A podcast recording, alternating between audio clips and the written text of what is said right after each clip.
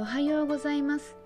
1月17日の一首一会です。玉葉和歌集より伏見の院。星清き。夜半の薄雪。空晴れて。吹き通す風を梢にぞ聞く。星清き夜半の薄雪空晴れて吹き通す風を。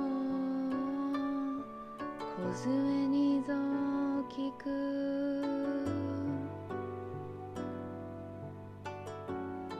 京極派の歌は今でも新鮮な聞き心地がするそれは描いた風景もさることながら用いた単語による昨日の三日月もしかり今日の星もその一つだ。これまた驚かれるかもしれないが京極派が現れる以前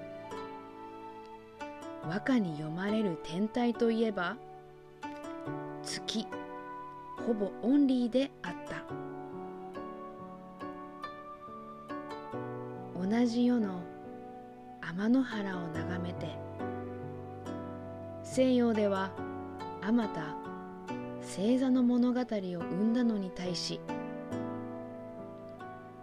本朝歌人らは無視を決め込んだ。まさに星屑と言わんがごとく。京極派は当たり前の美しさを当たり前に読んだのだがこの素直な当たり前の本文にこそ今に残る価値があった